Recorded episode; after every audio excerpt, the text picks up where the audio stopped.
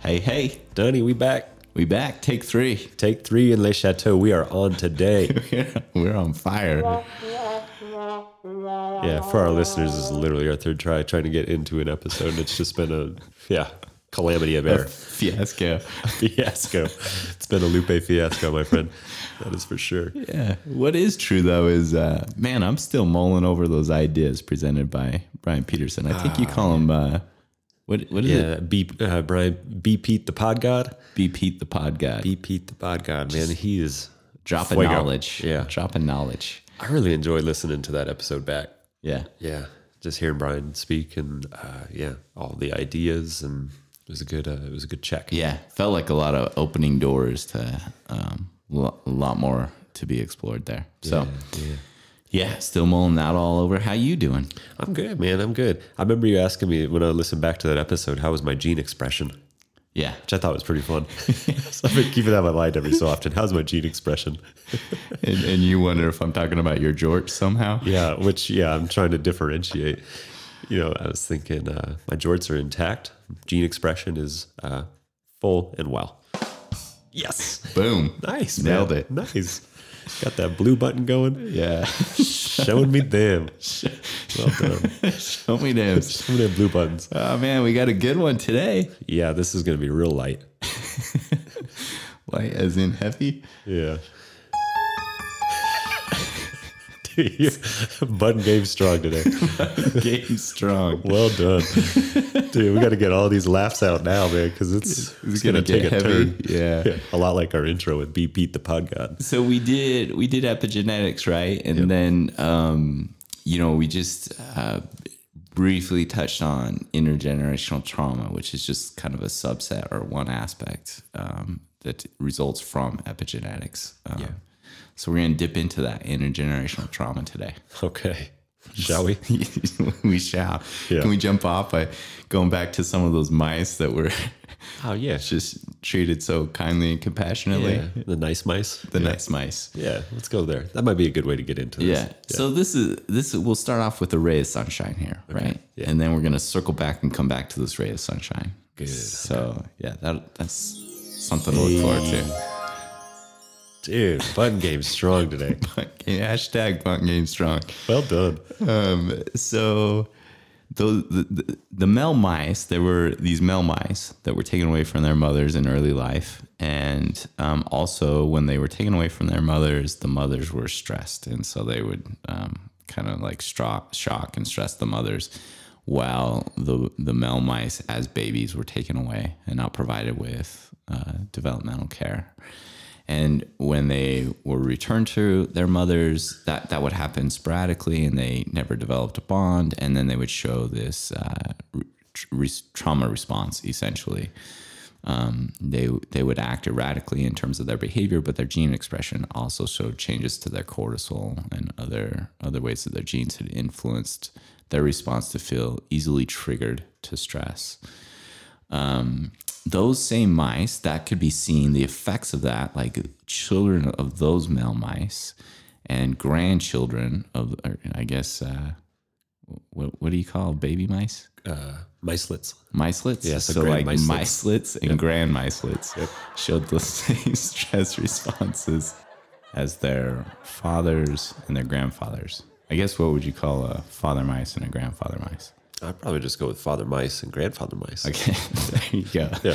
So the micelets showed the same stress response as where they inherited it from. Um, the good news is the ray of sunshine here is that that can be reversed, and so they actually reversed this in the generations that followed by uh, decreasing the amount of stress that the micelets experienced and producing enriching environments for them. And so, what's an enriching environment, you ask? That was my question. Yeah. And, I have uh, lots of ideas. Yeah. What, i- what, what, what is it? Oh well, first off, well, I'm kind of thinking of Rat Park, right? Like everyone's just hanging out. There's a beach, maybe some mountains. Everyone's just playing Down at Rat Park? down at Rat Park. you know what I mean? Um, Yeah. yeah, yeah. It's comfortable. It's safe. That sort of thing.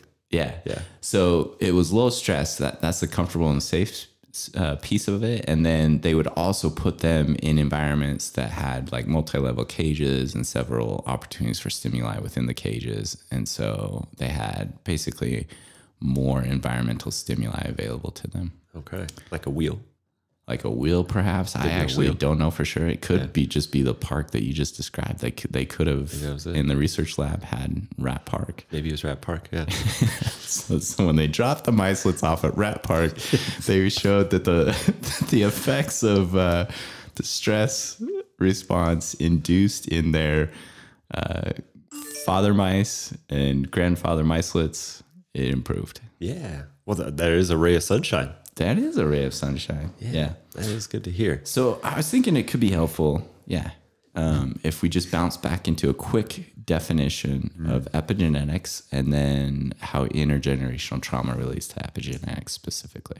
Yeah. So epigenetics, I was thinking, was EPA near the center? Something like that. It's right? around, around, Around. Yeah. Yeah. Okay. So then gene expression. And the thing that we look at is just how gene expression can be changed by experiences and environments.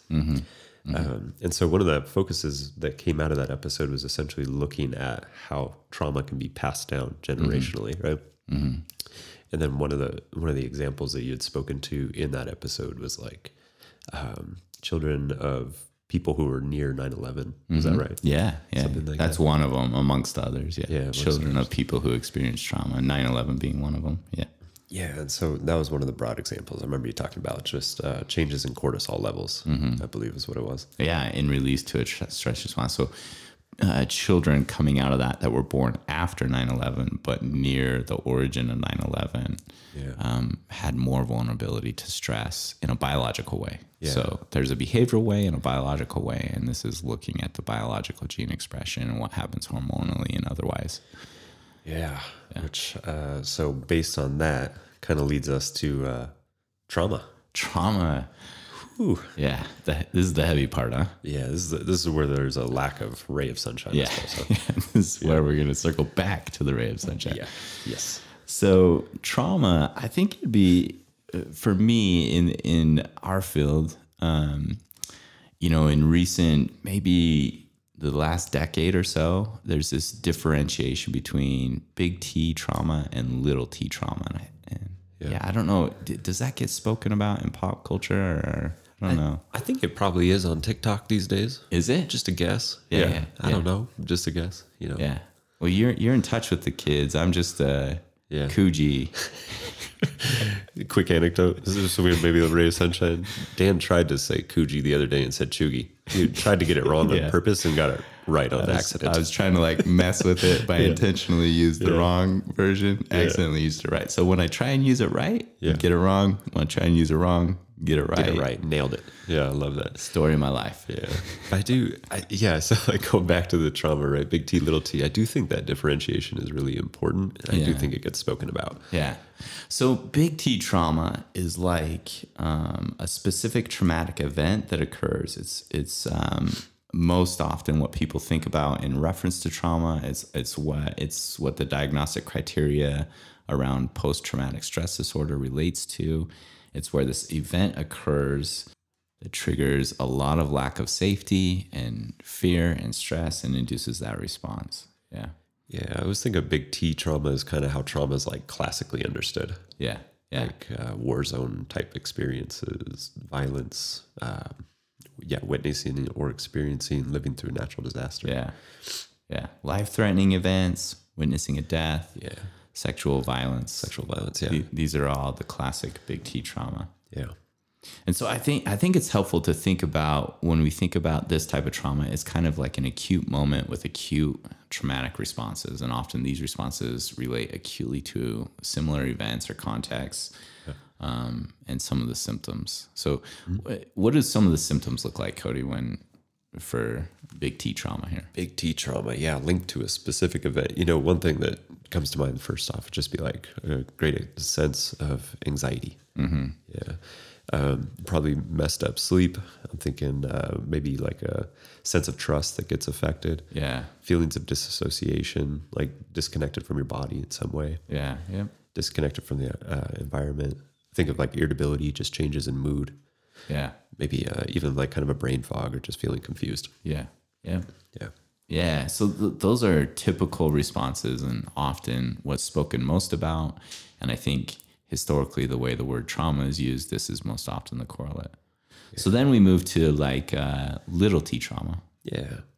Yeah. Little T trauma is different in that it's not it's like a very one off specific event that's different than maybe life as usual. Um, and so little T trauma really kind of messes with our ability to cope or um, deal with uh, what's going on as a result of repeated exposure experiences, is what I would say.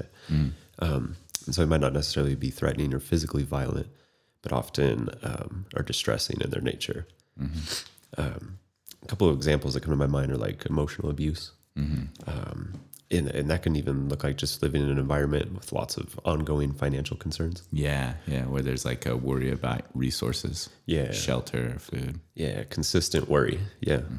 Um, this can also look like being in an environment, uh, maybe like parents become divorced, Mm-hmm. it's really nasty divorce kind of Yeah. thing, uh, bullying, uh, maybe sustaining non life threatening injuries. Yeah.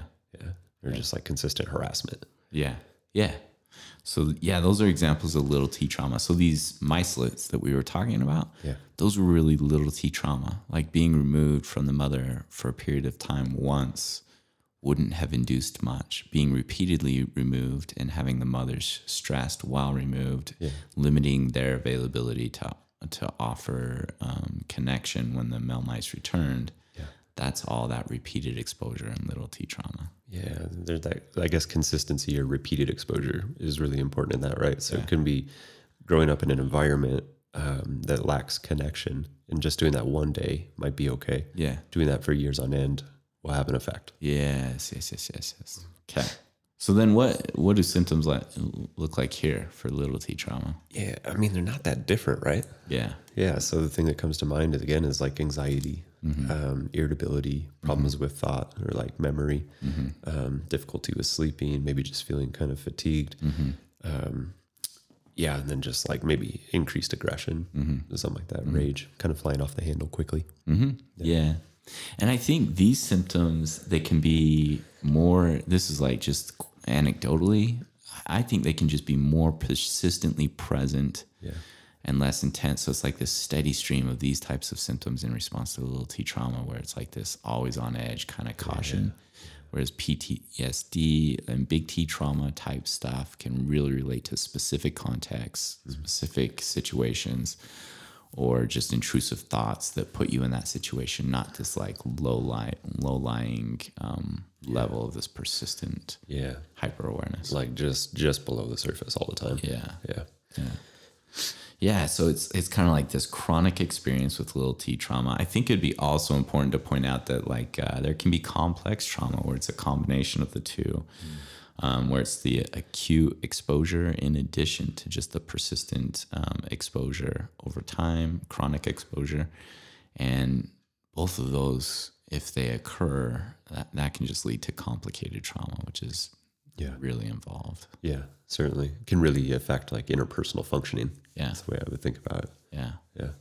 So then, uh, knowing having this kind of gradient scale of trauma, little t trauma, big T trauma, and having this kind of refined de- definition and description of trauma, um, th- there are these signs of intergenerational trauma. So we go back to epigenetics when trauma can be transferred genetically through gene expression from one generation to the next.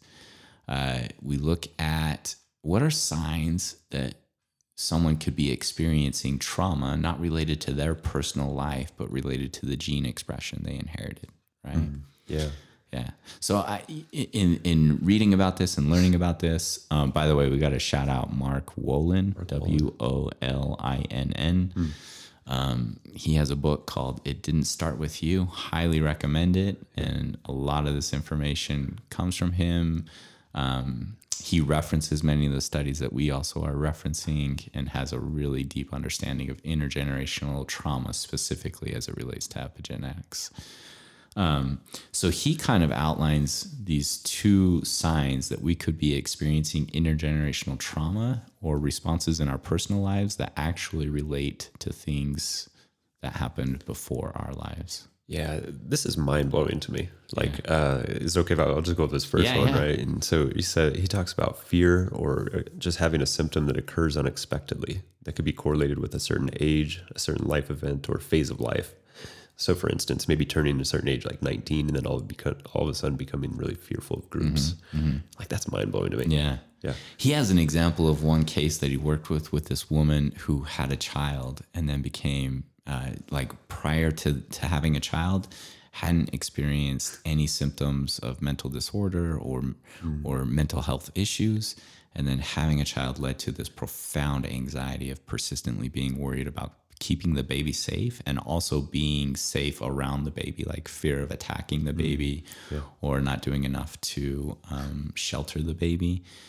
And he worked with this client and learned that her biological grandmother lost a baby in a fire at a young age. And when they when they worked through that and then helped her to understand her situation different from that situation, um, reports that the symptoms dissipated.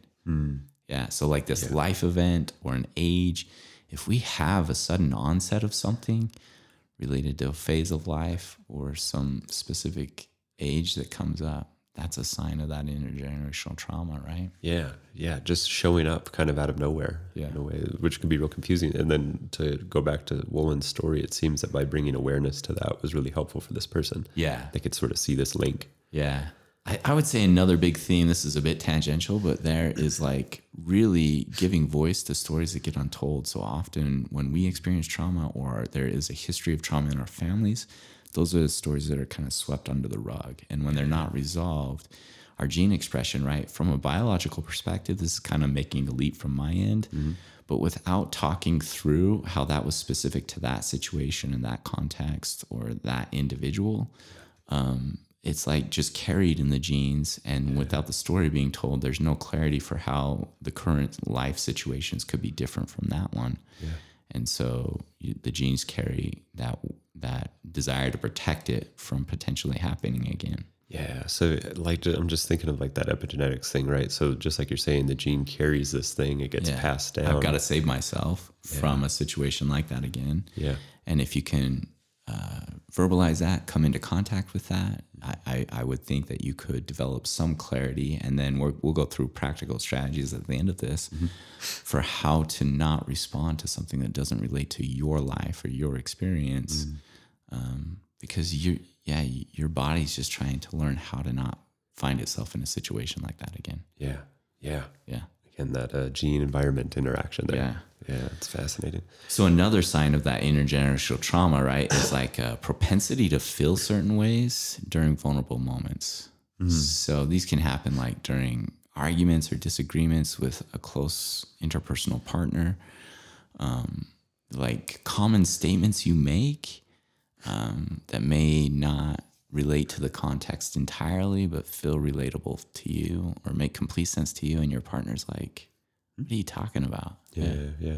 It, so, these can be kind of generally made statements in a way. Yeah. Yeah. So the way I hear that is almost like default emotions and situations, Yeah. default feelings, and then kind of almost like default phrases. Yeah. yeah. Default phrases is a great way to say that. Yeah. Like I'm not good enough or something Yeah. like that. I don't yeah. You don't see me as good enough. And if you're constantly saying that when your partner is actually saying something contrary to that, know. Yeah. there may be something to that for you. That might be inherited Yeah. in some way. Uh huh. Yeah. Wanting to feel good enough, not specifically tied to your current experience. Hmm. Yeah. Yeah. So then, if any of these signs show up, what do you do with this?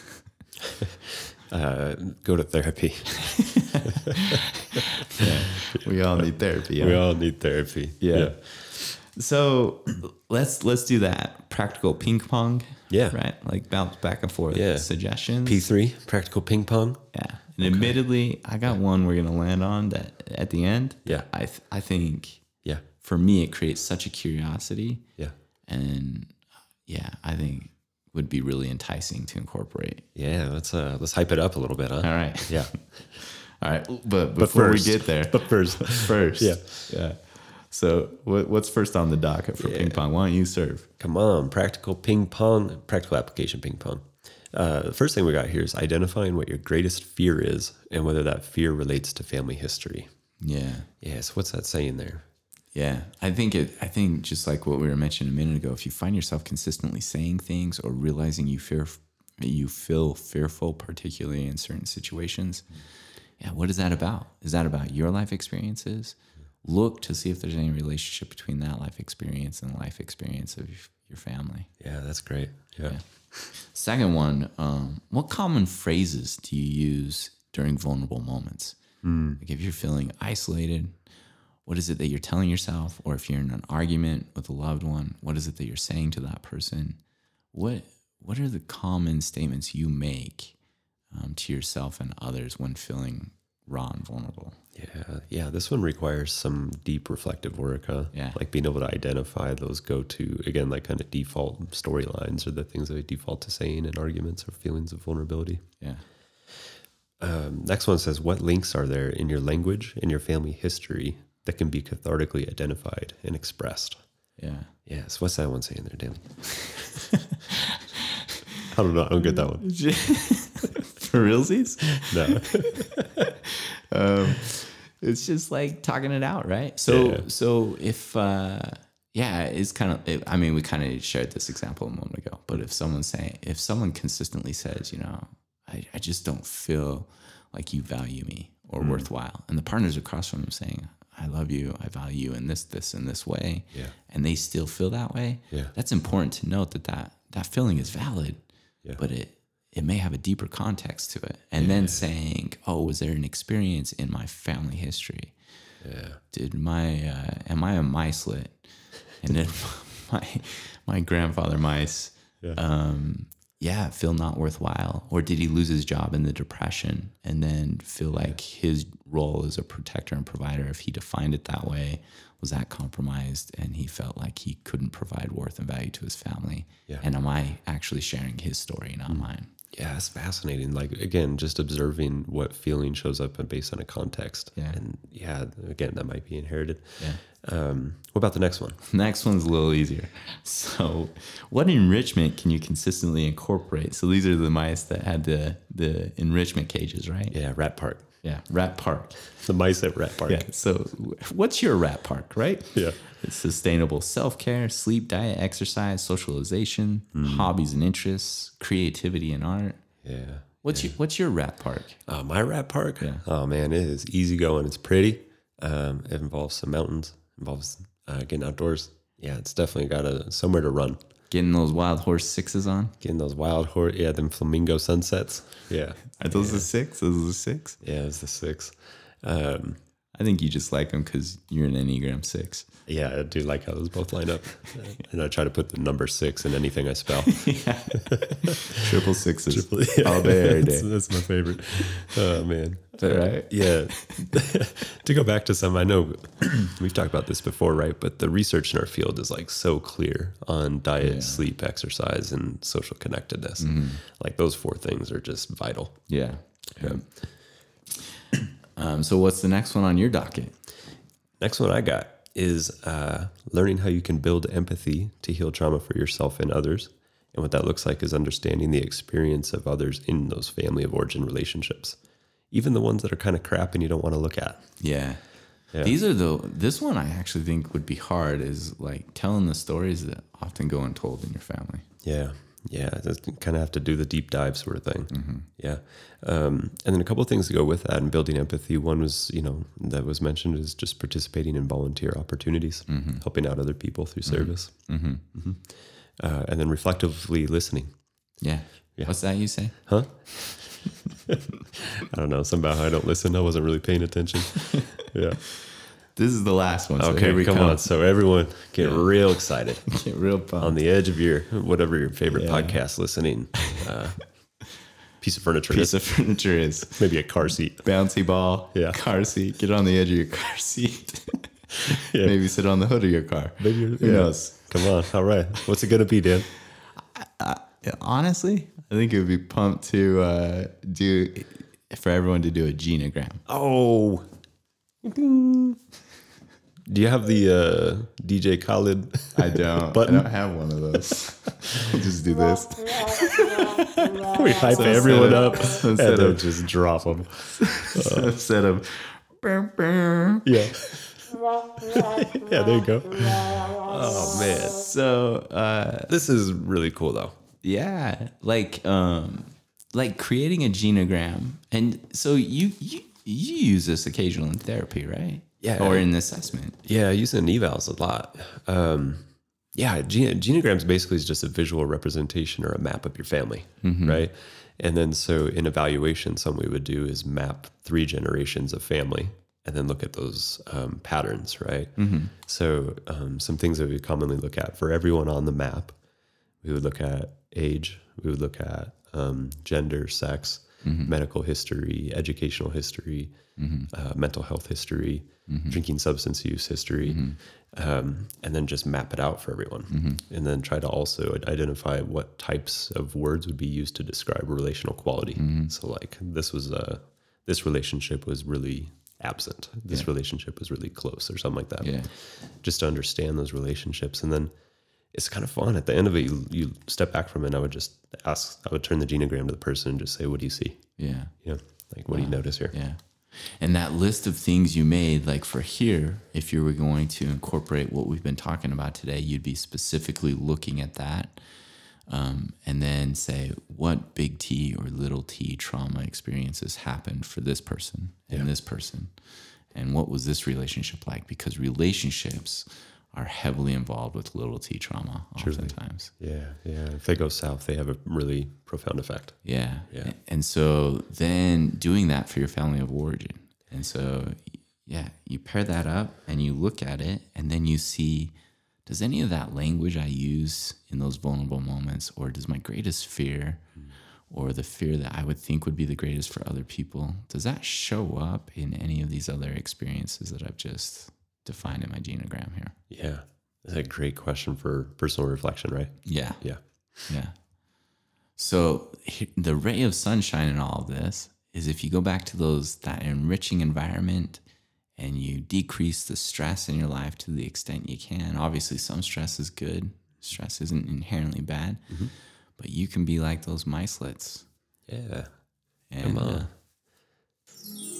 Yeah. Happy micelets, yeah, no doubt. Yeah, it is encouraging to think like this stuff can be reversed. And it does take some intentional, meaningful, deep, difficult work to do. yeah. So it's first the discovery of it so that you're accurately addressing it, it so that then it can be resolved rather than just passed Yeah. along generationally. Yeah. Bringing awareness to those things in the moment. I think, yeah. And then intentionally doing otherwise. So it doesn't pass itself down. Rat Yeah. Park sounds rad. Yeah. So hit that rat park. Rat Park? I think so. Hashtag rat park. Hashtag button game strong. Yeah, that's a, that's a good one. I'm waiting for Goldie Gold. It fell off. Oh, Goldie Gold will come through with some good hashtags. Yeah, come on, Goldie Gold. Hashtag Goldie Gold. All right. So why don't you take us out by shouting us out? No doubt. You can always find us on the interwebs, beyondflag.com, flag spelled. FLG. And then we're also on that uh, Twitter feed and the Instagrams, also beyond underscore flag. Yeah. Check it out. Yeah, check it out. I think uh, just real quick disclaimer, right? like we're just scratching the surface on all this stuff, huh? Yeah. Yeah. Um, so I think, like you were saying, Mark Woolen is a good resource to go to. You can also check the show notes for Yeah. further For further references. For to references, these, Mm-hmm. yeah. Very cool. So I'll list them in there. So look for that. Take care. Blammo, lovies.